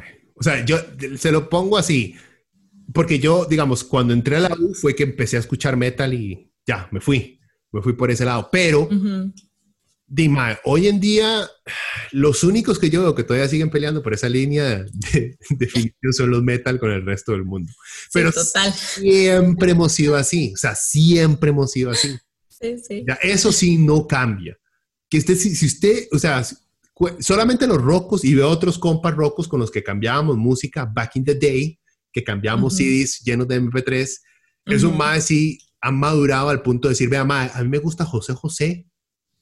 ¿Y, me, qué? Y así, y me gusta, me gusta José José y me gusta Peak Destroyer y me gusta Destroyer 66 y Metallica y también me gusta este Celia Cruz y qué carepicha. You know, wow, ok, ok, dude. Sí, bueno, hay una cosa que también es como de lo vintage y lo retro, digamos. Por, ejemplo, cantar Baby One More Time de Britney Spears ahora está bien. Sí, o sea, ahora yo te voy a un especial de Britney. Sí, hay algo Y hago, uy, qué bueno, qué bueno Britney. O sea, sí, porque es, es, también trae recuerdos. O sea, a pesar de que no era tal vez la música que uno escuchaba, al menos Britney Spears no era como, yo no era como súper fan de Britney. Pero ahora yo Dim, puedo poner un playlist que tiene Britney, las mejores de Britney, y me las oigo y hago, qué chido Britney Spears. Sí, no, pero por eso, no, le entremos a eso porque eso es otro tema también, porque hay un listado de bandas que en esa época odiábamos, bandas o cantantes que odiábamos, ese es otro, ese es otro programa, man. No se vaya por esa tangente porque perdemos todos. No, como le digo, yo no sé, una cosa que, que siento que ha cambiado drásticamente también creo yo es, di, nosotros crecimos en la época en la cual o lo oíamos en la radio o lo veíamos en MTV. No internet como hay ahora. Si era a final de los 90. Ciertas universidades, ciertas casas, ciertos trabajos tenían internet. Y el streaming de música y video, gente, era inexistente. Ya era solamente tal vez para leer. Yo me acuerdo de las primeras páginas que yo me metí en internet era la de la NBA para ver stats de jugadores y cosas por el estilo. Ajá hoy en día, la juventud de hoy en día tiene la posibilidad de, o sea, no está supeditada a lo que Hola Juventud les presente. el top ten. El top ten de Hola Juventud con todos los titulares este, traducidos enganchándote con eso. Contagiándose con eso. Era getting jiggy with it. de Will Smith. Ya no tienen eso, tienen Spotify, tienen YouTube, tienen iTunes, ya, o sea, ya esa vara de que los adolescentes de hoy en día dependan de lo que la radio les diga, yo creo que ya pasó, aunque como le digo, no sé, porque yo no conozco ningún adolescente. No sé en qué, what they're up to. no, no, yo solo puedo hablar de la gente que tiene 10 años menos porque sí conozco gente 10 años menor que, que, somos compas y, y, más o menos sé qué es lo que, lo que oyen. Entonces me sorprende como ese contraste, como que así como que se pueden cantar recitada una canción de Bad Bunny, los maes se oyen un disco entero de Arctic Monkeys y, o sea, como que uno hace, bueno, una cosa no iría con la otra. En mi época, si usted oía Oasis, usted no oía eh, Puyo Banton, no, sé. No, porque si no era raga. Exacto. no le hablábamos. No era, no, así no funcionan las tribus. ¿eh? No, vea, para cerrar rápido y poder entrar en Oasis, que fue para mí la banda más importante de, mi, de, mi era, época colegial. O sea, es Smashing Pumpkins, Adore, lanzado en el 98. Lo compré por una sola pieza, me acuerdo que lo escuché y fue una decepción tremenda porque es suavecísimo todo el disco, ma. Y yo, ma, yo lo compré por la pieza súper pesada que están poniendo en la radio. Que era Adore, yo creo. Sí, creo que sí. Eh, It's you that I adore. You'll always be my whore. por esa. Y todo el disco es súper cute y romántico y tierno y qué bonito. ma, y con el tiempo de irlo escuchando, porque uno tenía nada más. Pero escuchar los discos para atrás, digamos, los discos para atrás eran un poquito más pesados de Smashing. Sí, pero ese no. No. Pero el que compraste no, amigo. No, no. Pero mae, lo llegué a amar, a amar. es, es uno de esos discos que uno hace, mae, este disco es, es hermoso. Es la cosa más hermosa que hay. Usted se sienta a oírlo y es, y es lindísimo. Es melancólico, es tierno, musicalmente es más chivísima. Me encanta ese disco. Y aquí quiero hacer otra nota al pie. Mm porque yo fui al, al, Festival Imperial que tocó Smashing Pumpkins. Ah, yo no. Y fue una decepción absoluta. ¿También? Sí. Ya, perro. o sea, yo, esa era la banda que yo iba a ver, porque también estaba Incubus. Incubus me convenció más, pero cuando salieron Smashing Pumpkins y empezaron como a cambiar las canciones, o sea, como que esa, Ava Adore o Adore, no sé cómo se llamaba, esa como que la cambiaron, la distorsionaron, la cantaron como más rápido, no sé, todas las canciones las cantaron distintas, como con otros ritmos, como... Y, Mae, si vas a venir por primera vez a un país, asumí que ese país nunca ha escuchado en vivo tus, canciones. Sí, sí, sí, ¿para qué Entonces, puta, cantarlas como son, Mae. No, yo me escuché, me estuve escuchando una entrevista con Billy Corgan y el más es kind of a douche. Entonces, mm. eh, no, pero igual, vale, vale picha, o sea. Sí. O sea, Smash Pumpkins nunca fue como entero como, como artista. Ese disco es el que a mí me fascinó. Sí. Tuvieron el Melancholy del Infinite Sadness que ganó un montón de premios y tiene piezas muy buenas y todo. Que por cierto, acaba de cumplir como 20 años de haber salido. Sí, pero más ese disco es demasiado, largo. Son, es un son doble discos, más, son como veintipico piezas. Vea, usted no las escucha. No, 20, no, 25 años de haber salido. Sí. Porque salió en el 95, 95 sí. Y ganaron, yo me acuerdo que ganaron mejor video y todos los más en MTV. O sea, Ay, cuando uno veía los premios MTV, claro. Una época en que MTV le daba premios a buenos videos. Sí, sí, sí, claro. Creo yo, y luego fue así como, di, el culo. Le daban premios a Radiohead y así. Sí, sí, a. Después todo se lo ganaba Britney, hasta Best Rock Artist, Britney. Y oh, for fuck's sakes. O Britney o los Backstreet Boys se ganaban todo, más. O Eminem, y después cuando llegó el New Metal, el Limbiskit y todo. Oh my God, bueno, pero eso ya es otra era. Keep rolling, rolling, rolling, eh, para cerrar entonces, antes de, de Oasis, No Doubt Tragic Kingdom. Ajá. También me encantó, me encantó ese disco también. Y ella, la personalidad de la Mae. Sí, es que esos, tenían carisma. Sí, pero fue el único. Después de eso, No Doubt no me, no me gustó mucho. Porque como siento como que empezaron a, a perseguir un trend de MTV y mezclar varas que a mí no me gustaban en, esa época. Combinar tribus, no sí, podían. Exacto, entonces como que les perdí la vara. No, ma, ustedes eran rock alternativo, independiente del pichudo. Nada de esas varas de tener piezas con Bullovanto y no sé qué, what the fuck, no, no, no, picha, ma. Esos son ragas. qué bueno Bullovanto. Eh. Ma, debería darle un chance ahora, o sea, ya, que uno ha madurado, debería no Total. Ah, no, o sea, yo ahora yo le doy un chance a todo. Yo ahora le doy un chance a todo porque a mí hasta Juan Gabriel yo me lo he hecho, mae. Ya le digo, o sea, uno tiene que apreciar también otro tipo de música. Sí, sí, sí, tiene sus varas. O sea, yo he tratado, yo, o sea, tratando para hacerlo de los, para sentarme a hacer el podcast del nacimiento del heavy metal, tuve que sentarme a escuchar blues de los 40, 50, 60. Y hay blues muy bueno, man. Pero igual llega un punto en no ay, man, que esta hora tan lenta y tan aburrida, me voy a quedar dormido. Pero hay varas muy buenas. O sea, pero no me quedé ahí. O sea, no voy a decir, más es que ahora me encanta el blues. No, hay cosas muy pichudas, pero es de su época, digamos. Sí, sí, sí. Ya tampoco soy, no, soy un blues fan, no. Reconozco la importancia del blues y lo chiva que puede llegar a ser, pero no, not a blues guy. Y bueno, antes de empezar a entrarle a Oasis, porque ahí nos vamos a ir los dos y con eso vamos a cerrar, joven. Este, ¿qué discos para usted, porque ya, em, eh, que yo no haya mencionado, que no quepan en, que no entren, digamos, dentro de la lista que yo le leí? Ya mencionó Backstreet Boys, mencionó Ace of Base. ¿Cuál más? ¿Qué discos que yo, ay, yo me compré uno, pero es que, es que, o sea, ha pasado tanto tiempo que no sé realmente en qué momento me lo compré, pero era uno de Mariah Carey. Ay, ma, yo me acuerdo de ese disco. Ay, ¿cómo se llamaba ese disco? No, o sea, era de los viejos, de cuando ella... Cuando estaba casada todavía. Sí, cuando estaba casada, eh, sale como vestida toda de negro. Ah, no estaba semidesnuda todavía. No, no, no, y e, es, viejo, o sea, es muy viejo. Em, no, no, no me acuerdo cómo se llamaba, pero traía, de, creo que, ah, Music Box. Me acuerdo la portada, pero como lo voy a decir, todos los discos de ese tipo de artistas, la portada es la misma, la cara de ellos. Exacto, correcto. O sea, no hay ninguna diferencia. Ah, en la que sale la más al frente, sí, ma, todas salen. Todas, en todas sale ella al frente. Porque nadie sabe cómo se ve, ¿verdad? Era Music Box, sí, porque es del 93.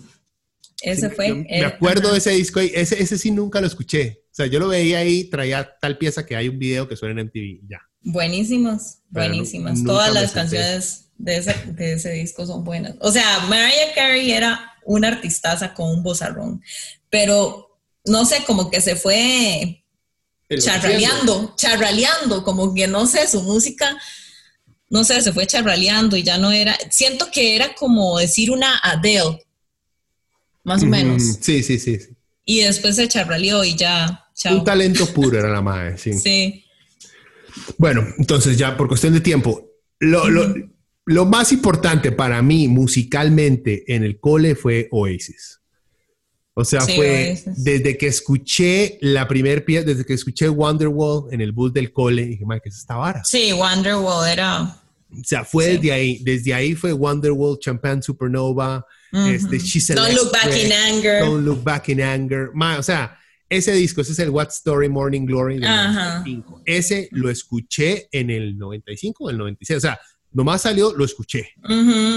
Porque lo he escuchado en la radio. Mae, sí. O sea, y lo compré, creo que se lo compré un compa que tenía dos. Por alguna razón el mae tenía dos copias. Y el man ni siquiera le gustaba Oasis. Entonces como que me vendió, me vendió su copia extra. Y de ahí fue, me acuerdo después de ese, ir caminando por el centro de Chepe como en el 96, algo así, y ver en una tienda de discos el Definitely Maybe del 94. Ajá yo no sabía que Oasis tenía un disco antes de What the Story Morning Glory. O sea, mi emoción para decir, ¿cómo? ¿Estos carepichas tienen otro disco? ¿What the fuck? Y comprar ese disco ahí en el momento. Y es tan bueno el Definitely es buenísimo. Es, es, el, es que es más rock, rock indie británico de la época. Sí. Las letras de las canciones y todo, o sea.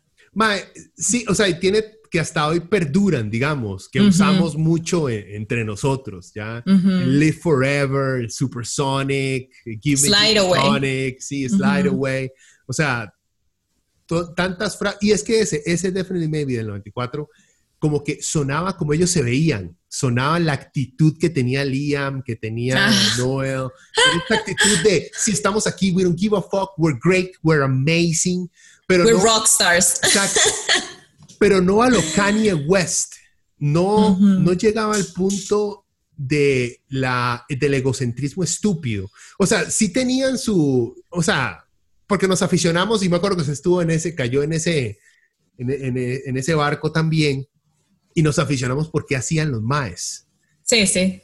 ¿Qué por hizo- las Exacto, ¿qué hizo Liam ahora? ¿A quién le pegó Liam? ¿O a quién insultó? que me acuerdo que le prohibieron subirse a una aerolínea porque había insultado a las aeromosas. Le pegó, el madre le metió una cachetada a una hermosa. Ay, jamás, no fue una cachetada, no, le dijo como fat cow. No, bueno, yo había escuchado Creo. que había sido una cachetada. He slapped No, lo que yo oí era como que el mae le dijo you fat cow y la insultó, pero nada Sí, más, o sea, sí. como que como que la insultó y entonces y fue rude, pero no que le había pegado y ya entonces lo y porque el mae estaba también borracho, obviamente. Porque siempre estaba borracho. Sí, exacto. Sí, después lo entrevistan y el mae es donde dice, I'd rather walk.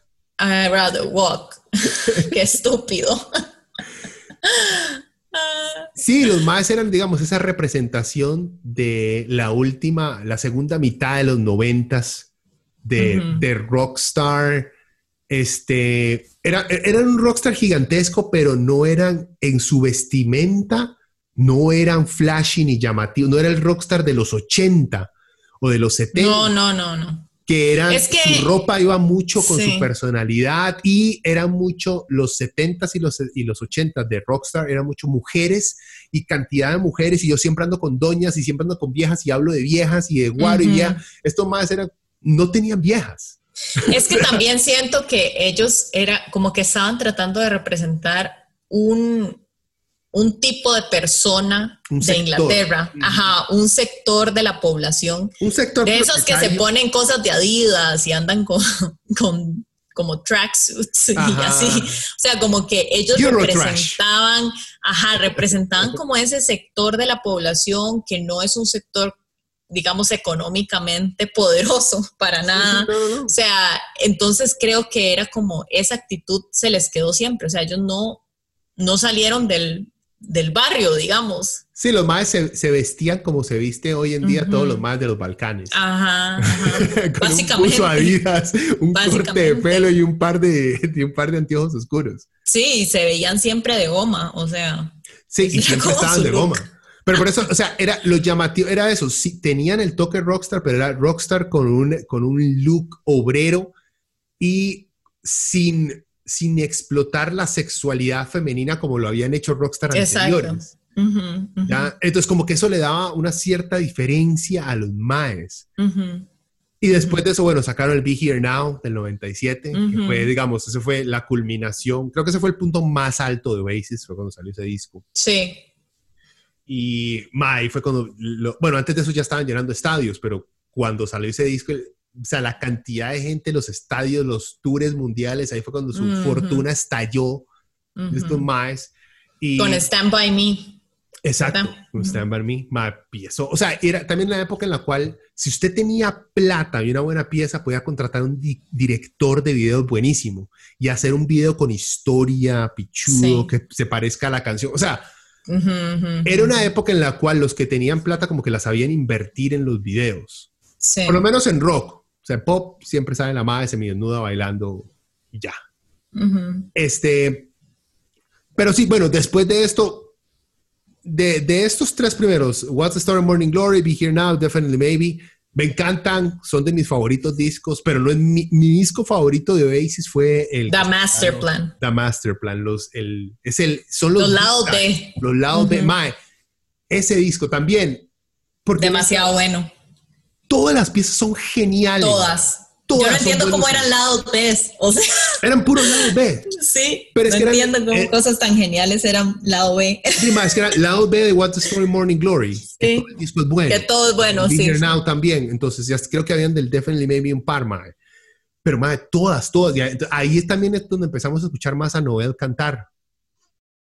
En, en un par de piezas que el mae canta y fue así como, wow, este hijo de puta canta. O sea, su, la- el mae tiene voz. Él puede Ujú. este, llevar la vara, llevar la vara encima. Y des- después de ese de- eh, master plan, creo que compramos el, el en vivo, que también era un doble. Y ahí yo, ahí, cuando ya los más sacaron el en vivo, ya yo me separé de, de, de Oasis por un, por un tiempo hasta volver hace un par de años. O sea, ahí como que después de ese disco doble en vivo me pasé a, ahí fue cuando le entré al metal y me pasé a, a esa vertiente, pero ya he vuelto. Bueno, entonces ya después de esos dos discos que los más lanzaron, yo ya, eh, justo en esa época ya estaba en la U, entonces como que ya estaba, ya mi entrada al mundo metal ya se había hecho oficial. Como que escuchar, seguir escuchando Oasis no se veía tan cool con mi nueva tribu de mechudos, ¿verdad? Que ya estábamos hablando de otras cosas, de metal melódico y de trash metal y más, y el black, ¿qué black le gusta a usted? Yo, más Oasis, no, Oasis es buenísimo, más. Los más, eso es Britpop. Tiene la palabra pop, ahí. Pero sí, bueno, sí, de esos discos, el Masterplan, ma. El suyo, ¿cuál de esos para usted fue el mejor de esos más? Porque el más la marcó. El What's the Story Morning Glory me pareció como que tal vez fue el que más me marcó, especialmente Don't Look Back in Anger. O sea, esa canción es para mí, wow.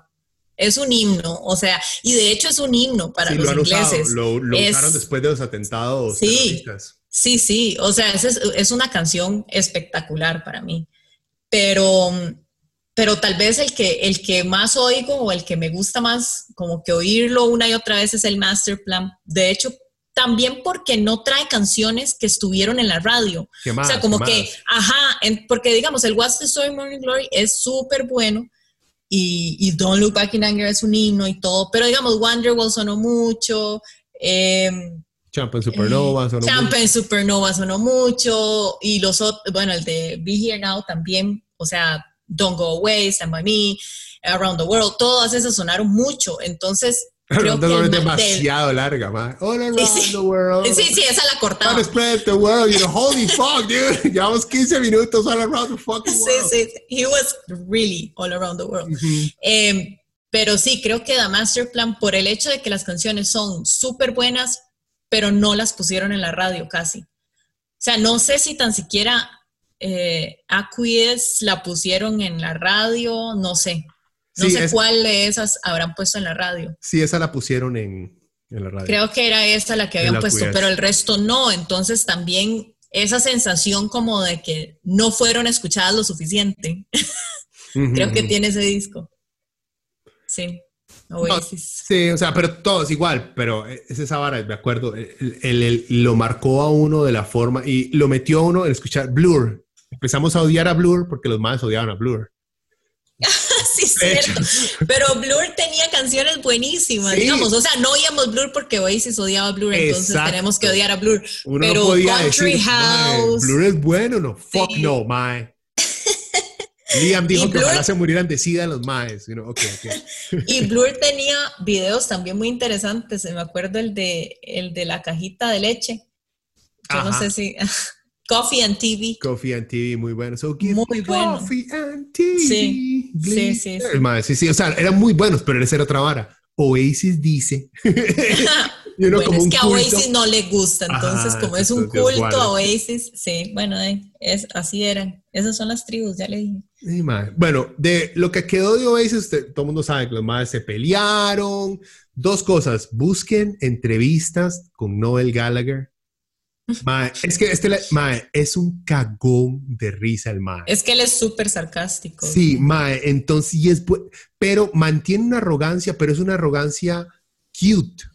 Porque usted lo escucha, digamos, el mae tiene la honestidad y la sinceridad para, no para decir I'm great, no, para admitir un montón de varas. Ya, hasta el mae, sí, ese mae es buenísimo, pero oye, a mí no me gusta, pero sí, el mae es buenísimo y lo que hicimos fue muy chido, pero no se compara. ¿Me entiendes? Se nota, es un mae más maduro pero sí, es sarcástico, le tira lo que tenga que tirarle, se burla a todo mundo. Sí. Las entrevistas de Liam son buenas, lo que pasa es que... Pero necesitan subtítulos. Exacto, ese hijo de puta no se le entiende cuando habla.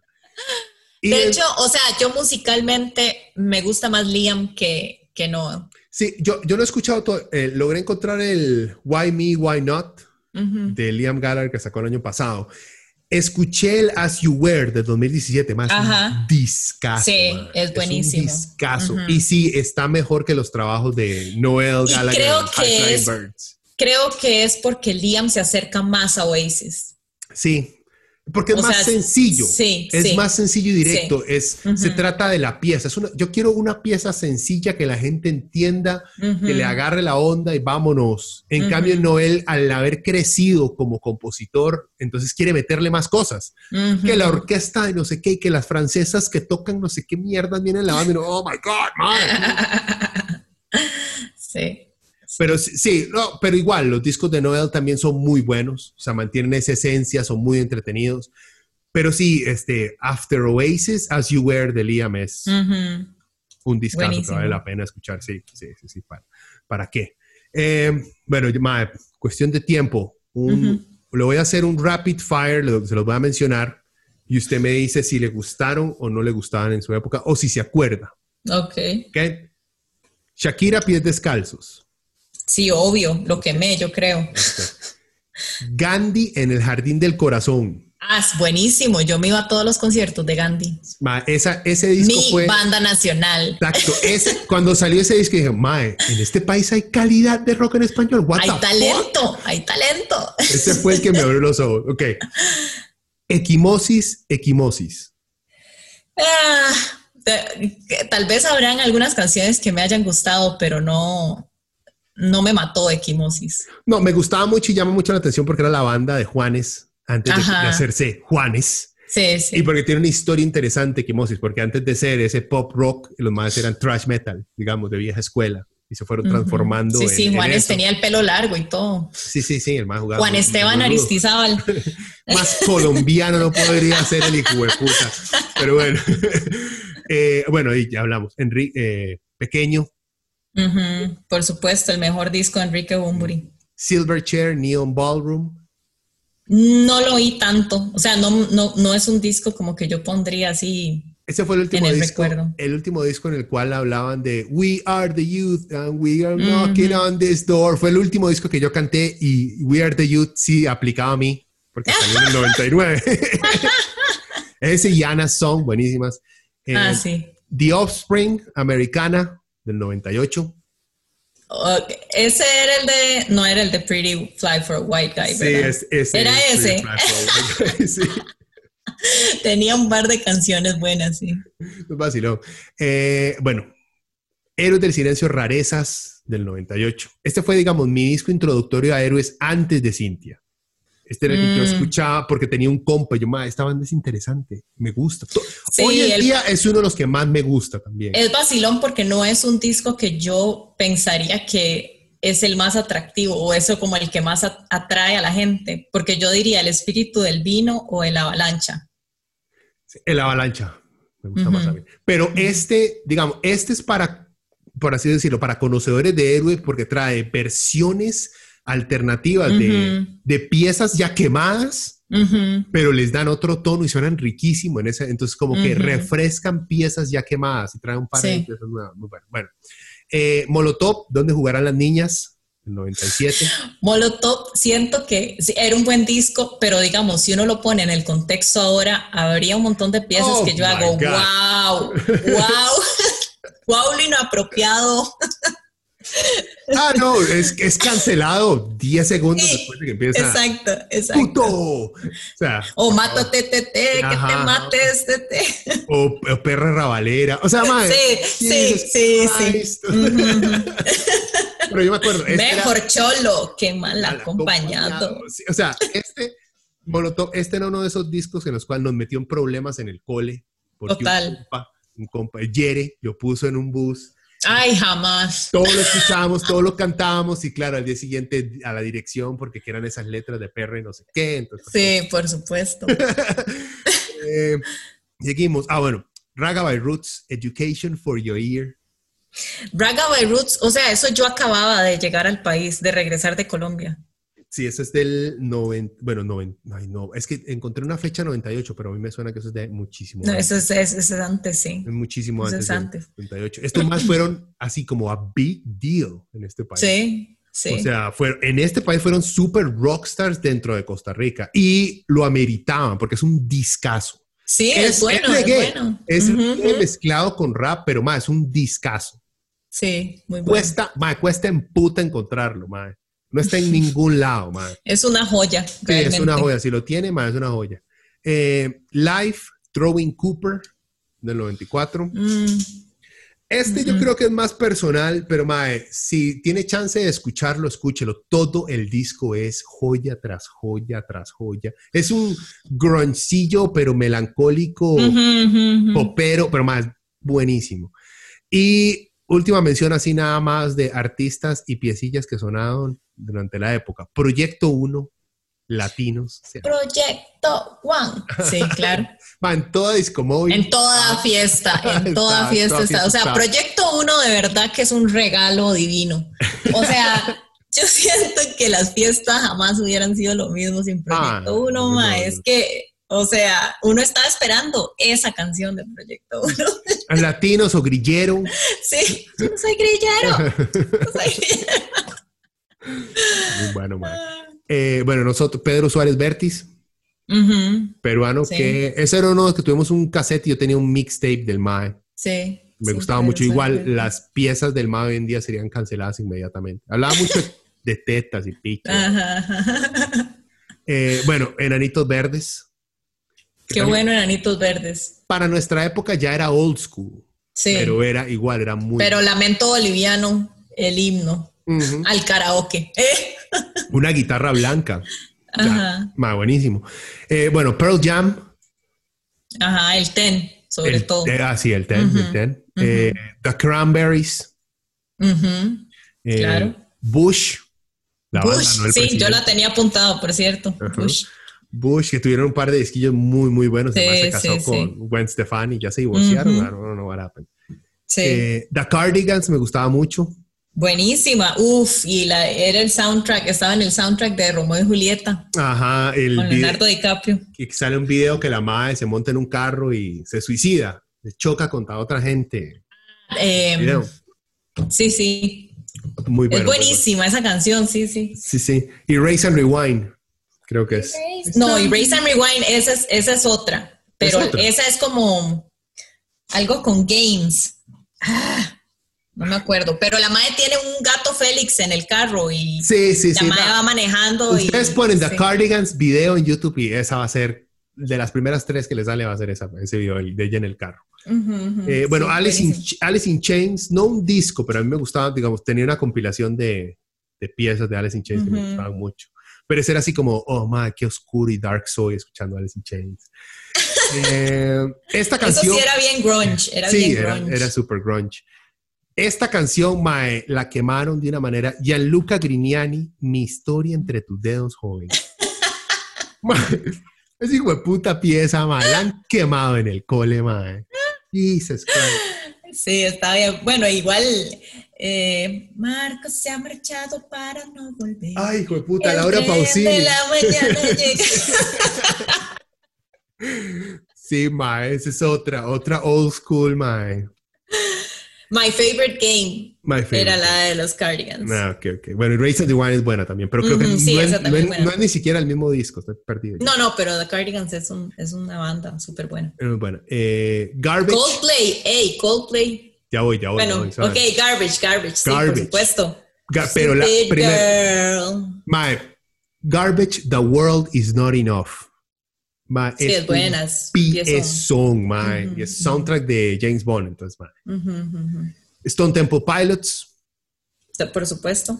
Ahí está, Buenísimo. digamos, en el mixtape. The Prodigy. The Smack My Prodigy. Bitch Up. Smack my bitch up. Igual cancelado el Ah, día sí, de hoy. inmediatamente. Por slut shaming. De hecho, fue controversial el, el video de los maes. Sí, sí, y es- pero es buenísimo porque al final es una doña. Eh, al final es una... Es sí. buenísimo, es En buenísimo. la época en que los videos importaban. Exacto. No, y también en la época que era revolucionario hablar de una lesbiana empoderada, Ajá. independiente. O sea, sí, sí, sí. Muy bueno. Eh, Beck, pero Beck prácticamente nada más, because I'm a loser, baby. So, So why don't you kill me? Solo esa hijueputa pieza de Beck ponían en todo bar de San Pedro, mae. Yo decía, ya- ¿qué es lo que dice? Y es soy un perdedor. Hasta después me di cuenta que decía soy un perdedor, porque soy un perdedor. El mal lo traduce, es cierto, sí, aparte. Ah, bueno, sí, ya al final yo puse ahí, de esta era la época más, más grande de estar jugando básquet, entonces teníamos que escuchar a Tupac, a Onyx, Mm. a Dr. Dre, a Snoop El Dogg, rap. el rap, porque, mae, porque, mae, queremos ser buenos jugando básquet, tenemos que escuchar lo que escuchan los negros, mae, si no, nunca vamos a ser buenos, ¿no? All right, Ok. whatever, dude. La lógica, digamos. Sí, Pero así es uno cuando es carajillo, mae. Pues sí. No sé. ¿Pero qué banda iba a decir usted? ¿Ya para irnos? Coldplay, o Ah, sea, Coldplay. Estuvo, sí, como finales del cole, principios de la U para mí, o sea, como en el 2000, más Ah, o sí. menos. Y a Yellow le dieron Le dieron, sí. ¡Qué hijo de puta Yo me compré ese pasó, disco. Es buenísimo. compré El sí. disco es muy bueno, mae. Sí, es súper Y bueno. Yellow es una muy buena pieza, pero mae, ya Y la he escuchado tanto. Era como un renacer de las bandas británicas. O sea, como que siento que por, o sea, como que Oasis, di, estos maes se pelearon, se agarraban todo el tiempo, no estaban sacando nada. Y creo que Coldplay vino como también a llenar un poquito ese vacío. No era lo mismo, obvio, o sea, no, No, era la misma música, pero, pero fue como un resurgir ahí de las bandas británicas. Era, eh, o sea, sí, es, y es una banda muy buena. Lo que pasa es que Coldplay desde el inicio ha sido súper tiernito. O sea, siempre Sí, ha sido sí, sí. tiernito y, y cute and sweet. Y yo no Eh. sé si en esa misma época estaban The Hives y The Vines y... No, The- fue, des- fue, creo que como un año después, algo así. Mm, Que saca todos los da, la- el da, renacimiento sí. de los da. Sí, sí, The Hive, The Vines, The Strokes. The Strokes, esa era la otra que me faltaba. Pues sí. Bueno, Mae, por cuestión, sí, podríamos aquí estar dos horas más hablando paja, pero por cuestión de tiempo lo dejamos aquí. Yo no sé si tiene alguna, bueno, todo lo que hablamos es recomendación. Si usted es un Willa y no ha escuchado nada de esto, Mae, hey. Bueno, para mí, o sea, mi diosa del Olimpo, del desamor y todo, y del despecho, Fiona Apple, por siempre. Eso fue algo que también me marcó, pero eso ya fue como, o sea, yo sé que ella salió muchísimo antes, o sea, que salió en los noventas, pero para mí el descubrir de Fiona Apple fue en la U. Fue el momento perfecto también. No es Sí, música total. para un adolescente de colegio, No. no, no lo entendería. No, no, no, o sea, es, es música de verdad, es, es como los himnos de despecho y desamor y sí, o sea, todo, todo lo que uno eh, está, le está sucediendo, digamos, ya salió de la adolescencia y no es como ese puppy love, Ajá, ajá, ajá. ¿verdad? Entra ya como a, a temas un poco más serios. Bueno, pues yo, ah, ah, femenina, ya le dije, ¿sabes qué? Man, para mí, mi etapa de cole fue marcada por Oasis, principalmente, y después Soda Stereo, a un nivel un poquito más bajo, pero esas dos, digamos, primordiales eran esas dos. Igual, en esa época, si nosotros, si como adolescentes teníamos individualmente 10 CDs, en esa época era más, este más si tiene música, más. O sea, un par de casecillos de mixtape. Obviamente es muy diferente, por ejemplo, para la gente que eran nerds de, eh, de metal desde los, desde los 80 a los 90, eso no es ni mierda, porque tenían el cuarto lleno de cassettes que se enviaban por correo, pero esa era otra onda. Estamos hablando de cuando uno era un normie y entonces escuchaba música, digamos que no del pisuicas. Entonces, esta era la música que Sí. oíamos. Y sí, gente, si alguien tiene el disco de Raga by Roots, más gente, Respect. eh, sí, es un discazo y cuesta un huevo encontrar esa mierda. Sí. O sea, Sí. porque vale la pena rescatar ese talento, estaba muy, muy bueno. Y no hablamos, no hablamos mucho de bandas nacionales aquí, porque en el cole, bueno, yo estaba en Guapiles, que es, o sea, no es que sea otro mundo, no, pero era muy difícil que hubieran bandas de rock nacional tocando fuera de, del Valle. Central, exacto, en los noventas. Ya descubrí todo, todo el mundo del rock en español cuando estaba en la U, ya. Eh, ahí ya fue cuando descubrimos lamentablemente a Valerón y, Evolución. y Evolución. La máquina del rock, decían los más antes de tocar. Y no, "Mae, no es Evolución, qué mierda. Sí, yo no podía con, o sea, yo iba a los conciertos y Candy casi siempre tocaba con Evolución a veces. Sí, yo no pude, nunca pude, a mí nunca me Y gustó. yo, ay, qué pereza, me tengo que tragar Evolución para ver a Gandhi. Sí, pero después conocimos a todas esas bandas, pero ya estamos en la U, entonces no entraba dentro de este rango del cual estábamos hablando, pero sí está presente. Bueno, Mae, este, despídase, gente. Si tienen recomendaciones de la época que quisieran que le diéramos una, una escuchada actualmente, pongan sus recomendaciones ahí en los comentarios, ¿verdad? Compártanlo. Compartan sus listas de discos colegiales. Mientras no sean ragas. Y compártanos si Proyecto 1 les cambió la vida en las fiestas. Qué bueno, Proyecto 1. Hay uno de Proyecto 1 con el y los general. ilegales. Y los ilegales. Y los ilegales, sí, sí. Soltera, soltera. Esa es la, the New York dame, Band. dame. Ah, sí, Esa es cierto. the New York Band. Los ilegales es que la morena pide más, Más. que la morena quiere más. Tú dale lo que quieres. Ese era puertorriqueños en Nueva, en Nueva York. Ay, qué bueno. Muy bueno. Bueno, Mob, este, Bueno. de la próxima semana volvemos a la realidad Sí. y hablamos de, de- de temas país que dice, que dice Charlie. Ah, es que de arrastre. Ay, mano, qué cansado. esperemos que no, esperemos que algo más pase, ma. Sí. Vamos Pero bueno, despídase. Bueno, un placer. Un Bueno, placer. gente, nos escuchamos la próxima semana. Pura vida. Chao. Chao.